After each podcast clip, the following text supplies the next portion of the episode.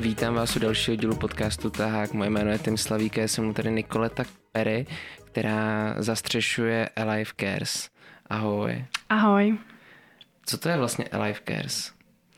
Tak Alive Cares je nezisková organizace nebo spolek, který se zaměřuje na duševní zdraví studentů.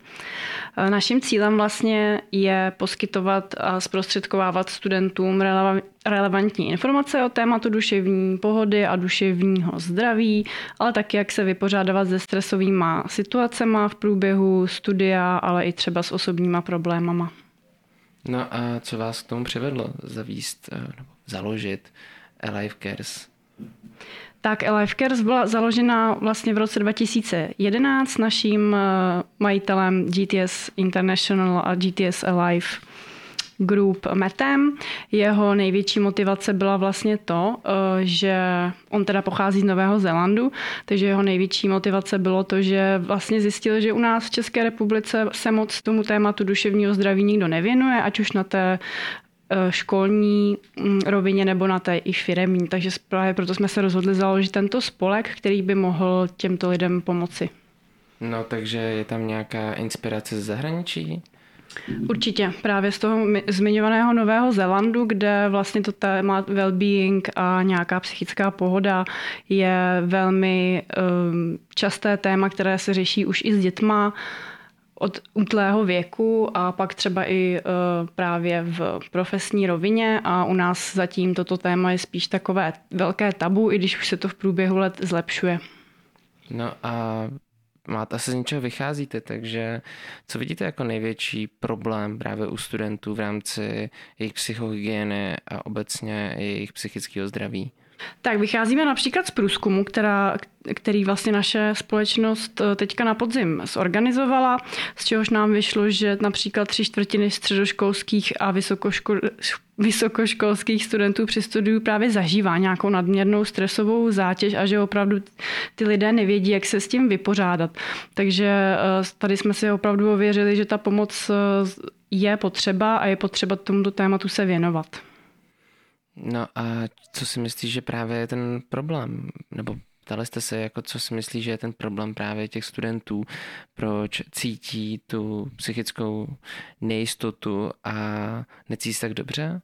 Mm-hmm, tak těch problémů samozřejmě může být víc a opravdu ty problémy můžou být hodně individuální. Některé ty problémy můžou vycházet z té uh, roviny školní, to znamená, že třeba studenti vnímají, že na ně kladen uh, opravdu obrovský tlak ze strany vyučujících, anebo že naopak uh, mají ty problémy doma, které pak jim znemožňují se vlastně soustředit na to studium. Takže tam těch problémů může být opravdu mnoho, ale vlastně to, co, to, co všechny tady ty lidi spojuje, to, že se v této nelehké těžké době, kdy prožívají nějaké stresy, úzkosti, panické ataky nebo podobné problémy, eh, musí ještě věnovat nebo chtějí věnovat té škole a chtějí nějakým způsobem eh, jí třeba dokončit nebo být eh, v té škole úspěšní, tak je to pak vlastně těžký, když člověk žádnou pomoc nemá nebo neví, kde ji má hledat. Takže naše organizace právě chce i poskytovat už jenom to propojení mezi vlastně třeba studenty a nějakýma organizacemi, který můžou poskytnout psychologickou pomoc nebo je odkazat na další odborníky, nebo například jim pomoct zvládat ten stres nebo ty úzkosti pomocí nějakých technik, a podobných uh, různých věcí. Takže cílem je vlastně destigmatizovat uh, celý celou tu bublinu kolem právě jako psychických poruch, která si myslím, že to stigma u nich je obrovský. Právě i v tom školním prostoru sám jsem to zažíval. Takže to by měli pomoct tomu, co by tomu, jaký, jakou cestou se vlastně vydáváte, právě abyste destigmatizovali psychické zdraví Mm, tak my bychom určitě rádi zvýšili povědomí o tom, co vlastně duševní zdraví znamená, ať už mezi vyučujícími, tak mezi studenty, protože to stigma tam vlastně může probíhat na obou těch rovinách, ať už, ať už od těch vyučujících, kteří nemusí respektovat studenty, kteří už třeba nějaké psychické potíže mají a i tak se dále snaží studovat, ale i ze strany těch studentů vlastně může docházet k nějakému eh, řekněme, vyhošťování těchto lidí z té komunity, protože mají nějaké psychické potíže a třeba úplně nezapadají a často to může být jenom e, z toho důvodu, že vlastně nemají dostatek informací ty spolužáci, e, nevědí, co třeba nějaká porucha může znamenat nebo jak se to projevuje A to si myslím, že to je to, co můžeme udělat a to je to šířit ty informace mezi jak ty studenty, tak třeba i ty profesory, vytvořit zajímavou komunitu lidí, kteří by se zajímali o toto téma a šířili, šířili s námi nebo i mezi sebou právě nápady, eh, jak se víc propojit s těma organizacemi, jak se dostat k zajímavým workshopům, podcastům a celkově načerpat víc informací k tomuto tématu. No, mě to právě napadá. Já když jsem byl ve věku středoškoláka, tak se o mě začaly projevovat různé psychické poruchy a úplně jsem nevěděl, kde najít jako člověk si to sám nepřizná, že má nějakou psychickou poruchu, protože je kolem toho právě to stigma a moc připadá si divnej, že je blázen nebo něco podobného. A možná by mě jako právě potřeboval bych nějaký takovýhle spolek, organizaci nebo cokoliv podobného, jak, kde vás najdu a nebo jakou formou budete šířit tu osvětu? Tak my teďka působíme na sociálních sítích, takže určitě nás eh, najdete na Facebooku, hlavně na Instagramu nebo i na našich webovkách alifcares.cz a tam se zatím k těm informacím můžete dostat. Do budoucna plánujeme určitě nějaký, nějaké větší věci a to si zatím nechám pro sebe. A když už si zmínil ty svoje problémy na střední škole, jak jsi to teda vlastně v té době řešil, když si úplně nevěděl kudy kam? No, já jsem se začal léčit, nebo vlastně mi byla diagnostikovaná eh, anorexie a posttraumatický stresový syndrom a potom ještě hraniční porucha osobnosti, ale to přeskakuju o nějaký dva, tři roky dopředu.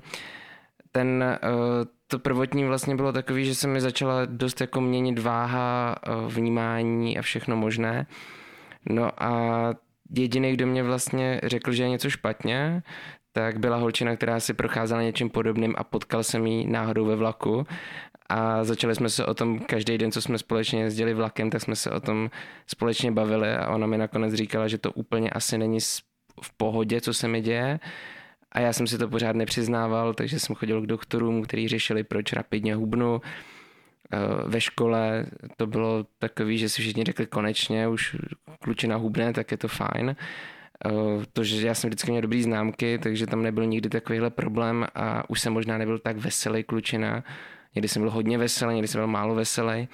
Ale v té škole to nikdo moc neřeší, pokud se to vlastně netýká známek, tak to nikdo úplně nebere vážně a vlastně to zvláštní, protože ve škole člověk tráví nějakou jednu třetinu toho dne stoprocentně a druhou třetinu toho dne spí, takže tam vlastně tráví většinu dne a je zvláštní, že si toho lidi kolem sebe moc nevšímají. Takže já jsem potom se, se o tom s ní bavil a doktoři asi po půl roce testování, co mi všechno možný je, tak mě poslali za psychiatrem a ten po dvou sezeních zjistil, že nejspíš nějaký problém tam bude.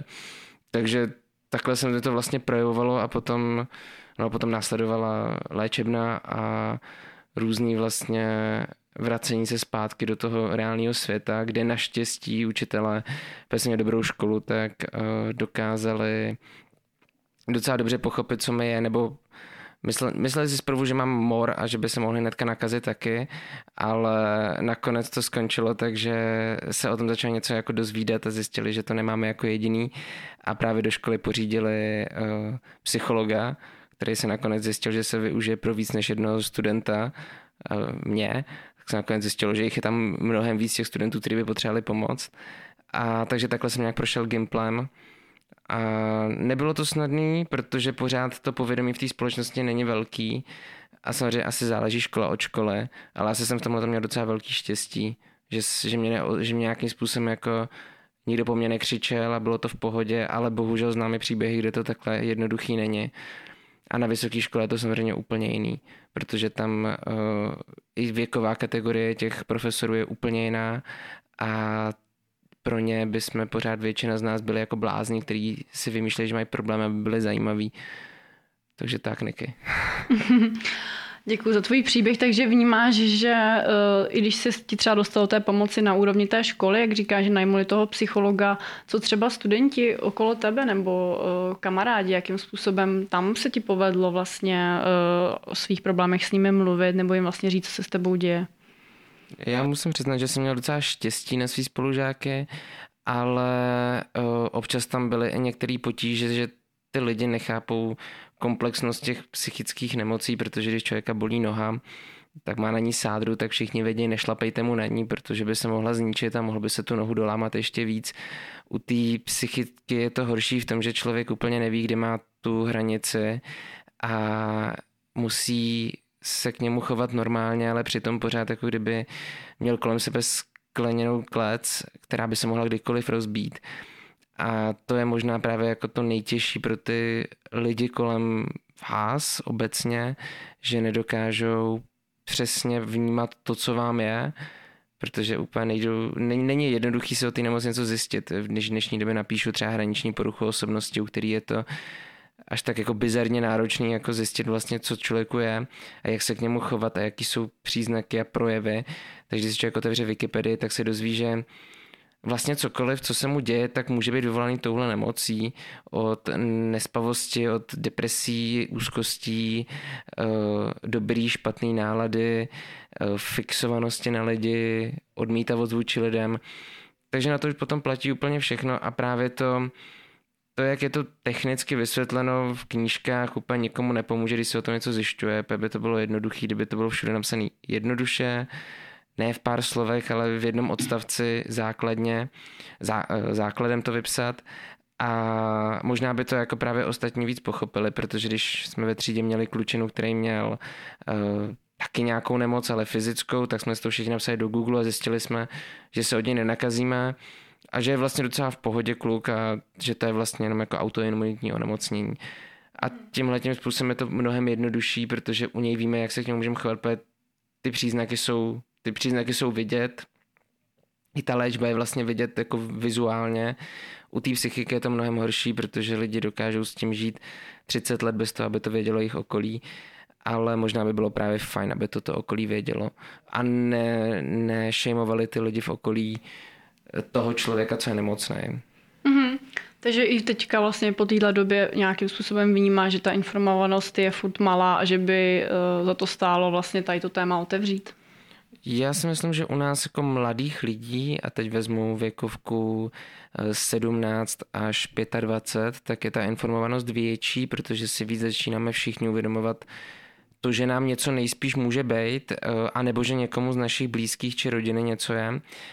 Ale u těch starších a samozřejmě v té škole, v práci je to horší, protože tam existuje pořád takovýto krásný pravidlo, eh, je to jenom výmluva na to, že vám je nějakým způsobem špatně, že sám nechceš chodit do školy, nebo vám zrovna je špatně, proto nemůžete jít do práce.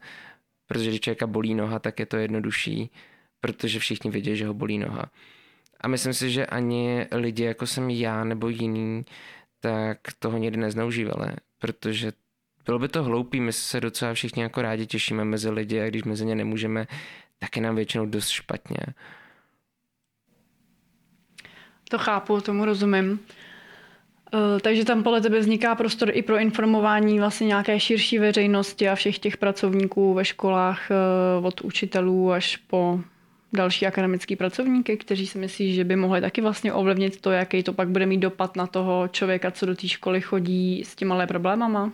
No, já se domnívám, že rozhodně, protože pokud eh, člověk nějakým způsobem ten člověk, který mi zadává ty úkoly, chápe, že mi může být občas zle, může mi občas být dobře a dokáže tu situaci vycítit. Já si nemyslím, že každý profesor by měl být uh, erudovaný psycholog nebo psychiatr, ale měl by aspoň vědět o povědomí, koho má ve třídě a nebo v učebně a mohl by tušit, že na někoho se prostě nemůže jen tak bezdůvodně křičet, aby mu zvýšil výsledky a eh, vyhrožovat mu tím, že ho vyhodí ze školy během prvního týdne ve škole, co jsem zažíval já na první střední škole.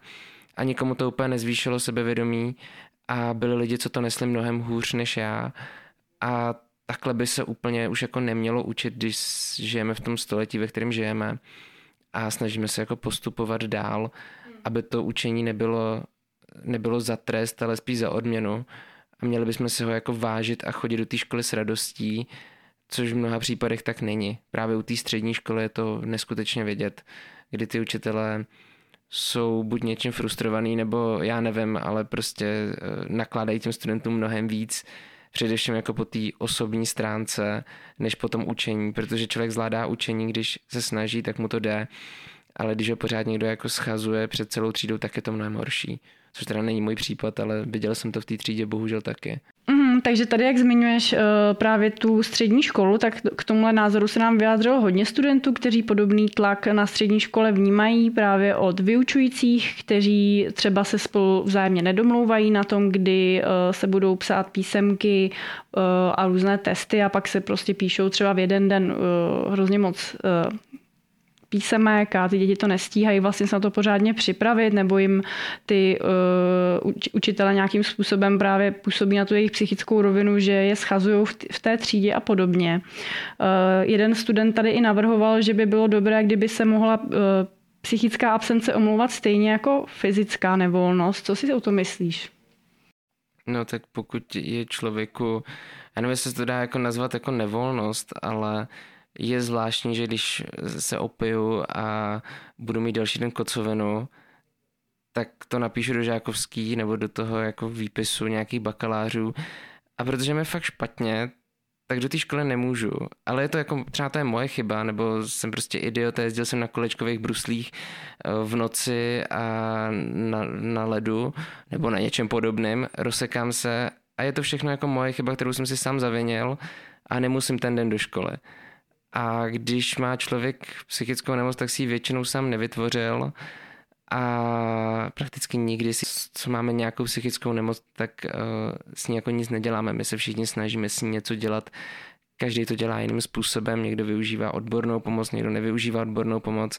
Asi bylo fajn vždycky využívat odbornou pomoc, ale ne vždycky se to podaří a ne vždycky se to dá. Takže jo, mělo by to být omlouvaný stoprocentně.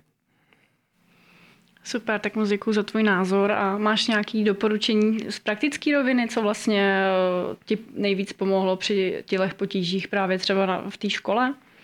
No, já teda ze svých vlastní zkušenosti, já jsem jako hodně jiný, takže já v mnoha věcech jsem upřímný a říkám to dost jako na plnou hubu a asi mi to občas škodí, ale myslím si, že to je mnohem lepší. Ale chápu, že není takový každý, takže já jsem jako hnedka všem řekl, že jakoby nejsem blázen a že jsem teďka tři měsíce byl na psychiatrii, ale byl jsem tam mezi normálníma dalšíma lidma, kteří tam taky jsou, no a dalšíma studentama.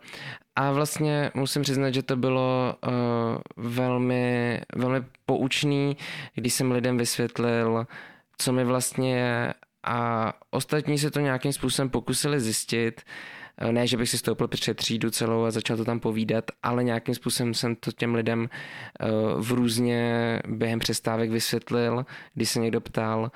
A to pomáhá. A je samozřejmě důležitý i k těm učitelům být upřímný a říct jim, eh, tohleto jednání, co děláte, se mi úplně nelíbí.